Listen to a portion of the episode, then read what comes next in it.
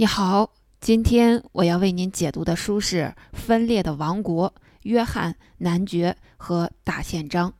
这本书主要介绍了一份文件《大宪章》，它诞生在八百多年前英国。为什么要了解一份八百多年前的外国文件呢？先来问你一个小问题：英国为什么能够从一个弹丸小国逆袭成为日不落帝国呢？徐启玉老师在英国简史课程中提到，英国能实现逆袭的原因是它有一样秘密武器，叫制度精神。简单说，就是英国非常善于利用制度来解决问题。那这种制度精神是从哪儿来的呢？英国制度精神的源头正是今天要为您介绍的大宪章。对于英国人来说，大宪章是英国政治秩序的基石。对于整个西方世界来说，大宪章是宪政制度的奠基性文件。近代西方的三权分立、君主立宪制、内阁制度都可以追溯到它，甚至世界上的第一部宪法一七八七年的美利坚合众国宪法也和大宪章有很深的渊源。宪法中最核心的保障私有财产的精神就源于大宪章。大宪章听起来还真是了不起，但你肯定想不到，它其实只是一份临时协议。由于英国国王统治不善，贵族们群起逼宫，国王被迫妥协签署了大宪章。而且这份文件在当时并没有产生多大实质性的影响，签约没几个星期，双方就打起来了。其实像大宪章这类贵族限制国王权力的文件并不是英国的独创，就在大宪章签订后没几年，匈牙利的贵族也逼迫匈牙利国王签署了一份叫《金禧诏书》，主要内容诉求跟大宪章没有什么两样。听起来是不是很矛盾？既然大宪章最初并没有什么特别之处，那它为什么对人类文明产生了那么深刻的影响呢？今天要为您介绍的《分裂的王国》，它是解答这个问题的一本好书。这本书的作者你可能已经非常熟悉了，他叫丹·琼斯，是英国著名的历史学者、畅销书作家。在今天这本《分裂的王国》里，作者带我们聚焦在一二一五年，也就是大宪章签订这一年，通过了解大宪章产生的来龙去脉，为你解答有关英国制度精神的许多疑问。下面我们分两部分了解一下这份伟大的文件。第一部分，我们谈谈大宪章是怎么产生的，它到底讲了些什么内容，能被后世大书特书。第二部分，我们接着了解一下这份并不特殊，在当时也没发挥多大作用的文件是如何做到深刻影响后世的。第一部分，好，第一部分，让我们回到八百年前的英国，了解一下大宪章是怎么来的，它讲了什么内容，为什么能对后世产生那么大的影响。先来说一个有意思的话题，你有没有注意到英国国王的名字翻来覆去总是那么几个字？比如亨利、威廉、路易、理查德、爱德华。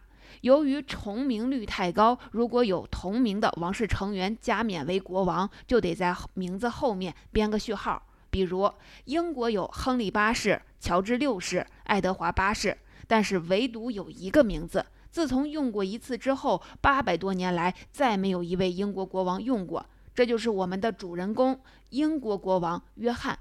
很多人说，这是因为约翰王名声太差，没人愿意再用这个晦气的名字。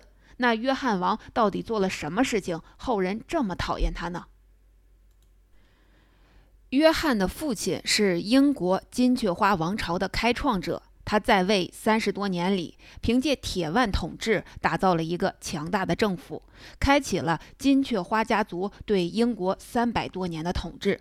这三百多年大致相当于我国的南宋到明朝中期。约翰的哥哥理查一世比他们的父亲更有名，理查勇猛善战，被人称作狮心王。相传理查在国外打完仗返回英国途中不慎被俘，他被关进一个住着狮子的牢房里，换别人肯定会被吓死，但理查二话没说，就跟狮子搏斗起来。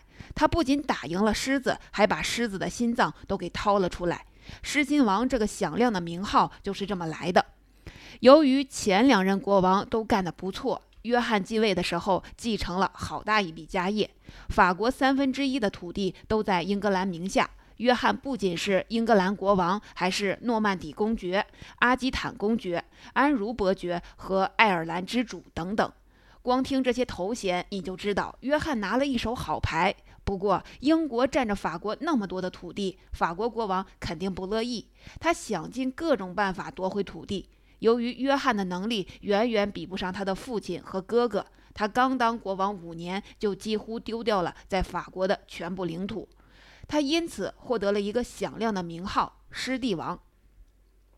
同样是流传千古的名号，这个名号跟哥哥理查的狮心王比起来可不怎么好。不过名声好坏倒还是次要的，麻烦的是，一场严重的统治危机正在逼近他。中世纪欧洲的基本社会结构是封建制，国王会把王国的土地分给各级贵族直接统治，贵族可以在获封的土地上行使各项权利。贵族要承担的相应义务是向国王宣誓效忠，并对国王进行经济和军事上的支持。但现在，约翰已经把法国的领地基本上败光了，贵族们蒙受巨额的损失，憋了一肚子气。你不要以为那些在法国没有土地的英国贵族就躲过一劫了，约翰正打算对他们动手。怎么回事呢？约翰一直都马谋划着来个大翻盘，也就是他想集结更多兵力，重新夺回在法国的领地。约翰在位总共十六年，前五年在败家，后十多年就一心想着怎么翻盘。但是打仗就需要有大量的军费，军费怎么来呢？当然是要从英国的贵族身上揩油。英国贵族早已习惯了天高皇帝远，他们在自己的封地上享受着和国王同样的权利，可以收税，可以开堂审讯，生活富足而自在。但是约翰王现在却借着筹集军费的机会，想要搜刮压榨他们。为了收税，约翰真是无所不用其极，他甚至会对那些忠心的贵族狠心下毒手。有这样一个例子，有一位男爵，他一直跟随约翰四处作战，即使在约翰战败后，这位男爵仍然紧随左右。但是筹钱急红了眼的约翰宣称，这个男爵欠了他的钱，于是下令没收了这位男爵的田产和庄园，并要逮捕他。得知噩耗的男爵仓皇逃往爱尔兰，为了躲避追捕，这位男爵后来又逃到了法兰西。约翰大怒，一气之下，将这位男爵的妻子和儿子送入了地牢，把他们活活饿死。你看，约翰对于忠于自己的贵族都这样，更别说其他人了。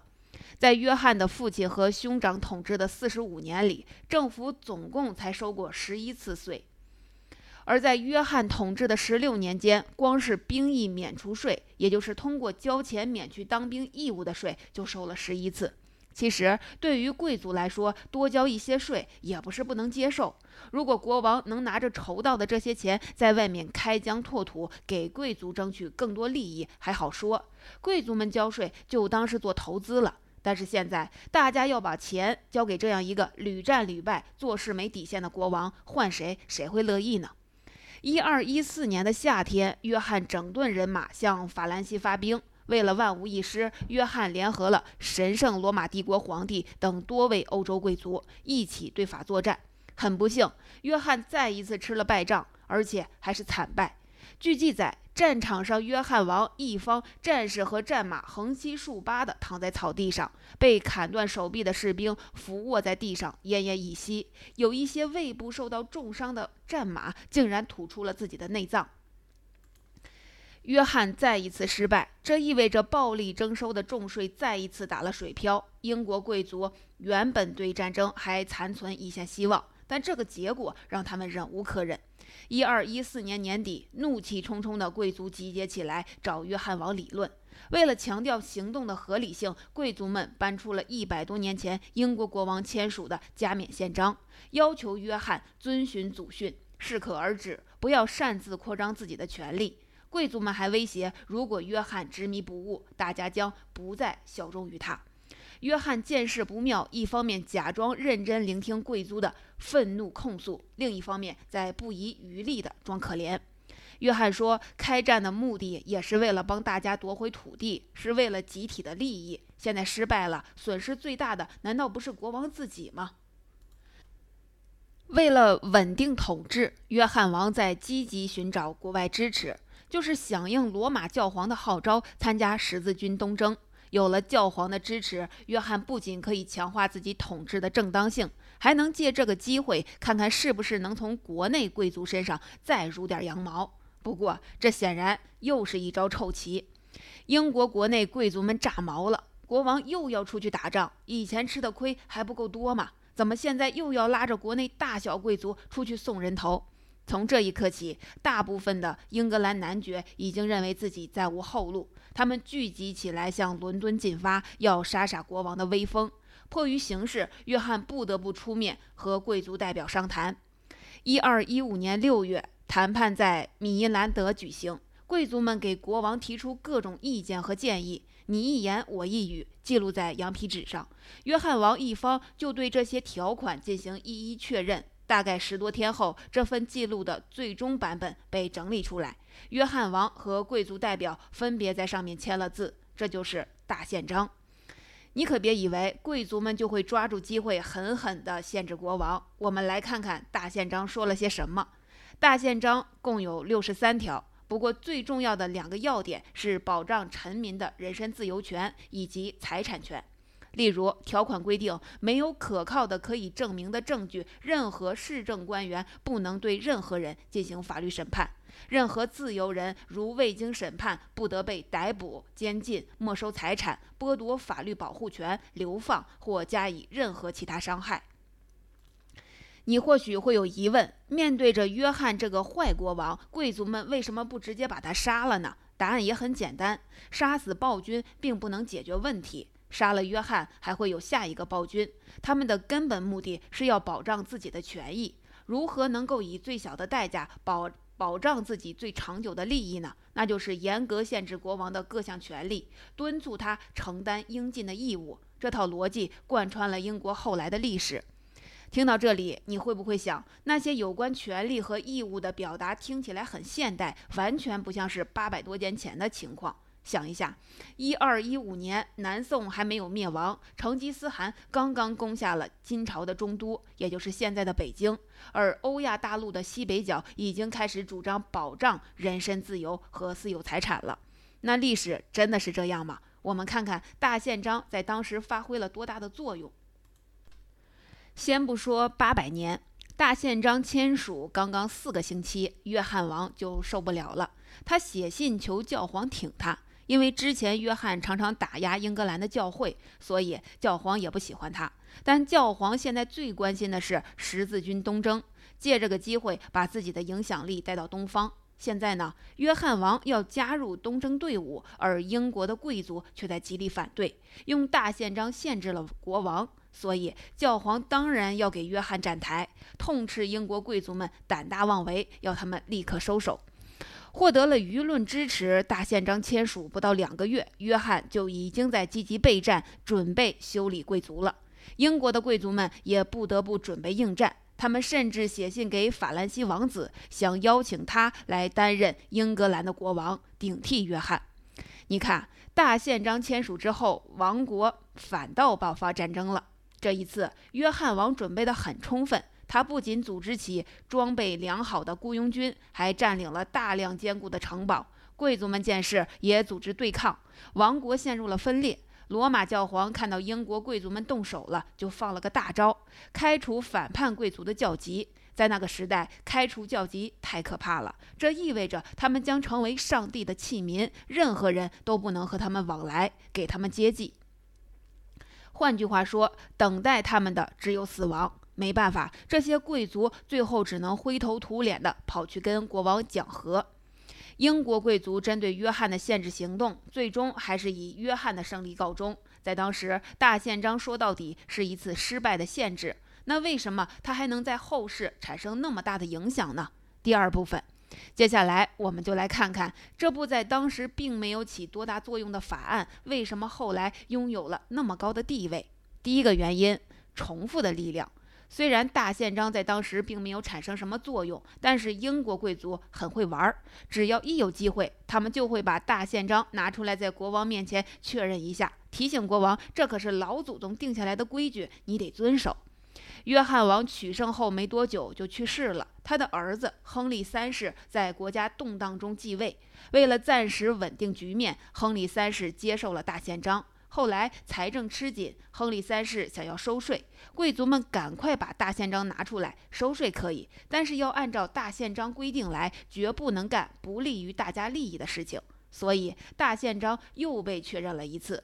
这样的情况一直在发生，在亨利三世的任期内，大约每隔五年就会重新确认一次大宪章。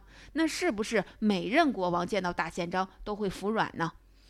这取决于国王的个人能力以及国王所处的具体环境。亨利三世之后的三位英国国王都叫爱德华，但他们的表现差别很大。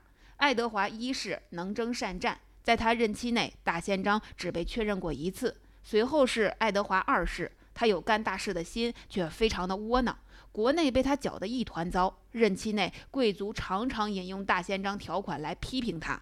不过接下来爱德华三世可了不得，他在位半个世纪，对法国发动了战争，给英国贵族带来了很多的战利品，声望非常高。所以大宪章虽然也被拿出来几次，但形同虚设，总体上并没有限制到国王。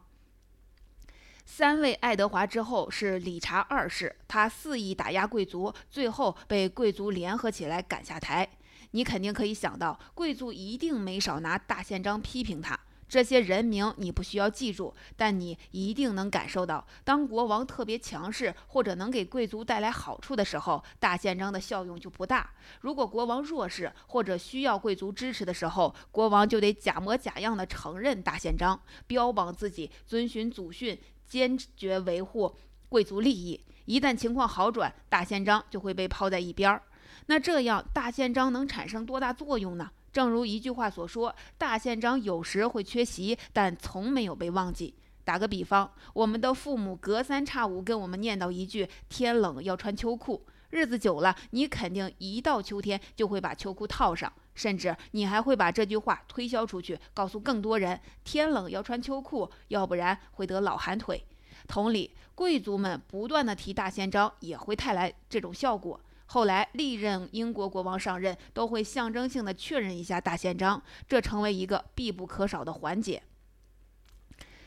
重复的力量是很强大的，但如果大宪章只是被拿出来反复确认，没有产生出实际作用，它就会变成一个空空的仪式。时代变化了，它就会被人淡忘。但是后人把大宪章看得那么重，肯定有别的原因。这就要说到第二个原因，也就是大宪章的高光时刻，为英国革命背书。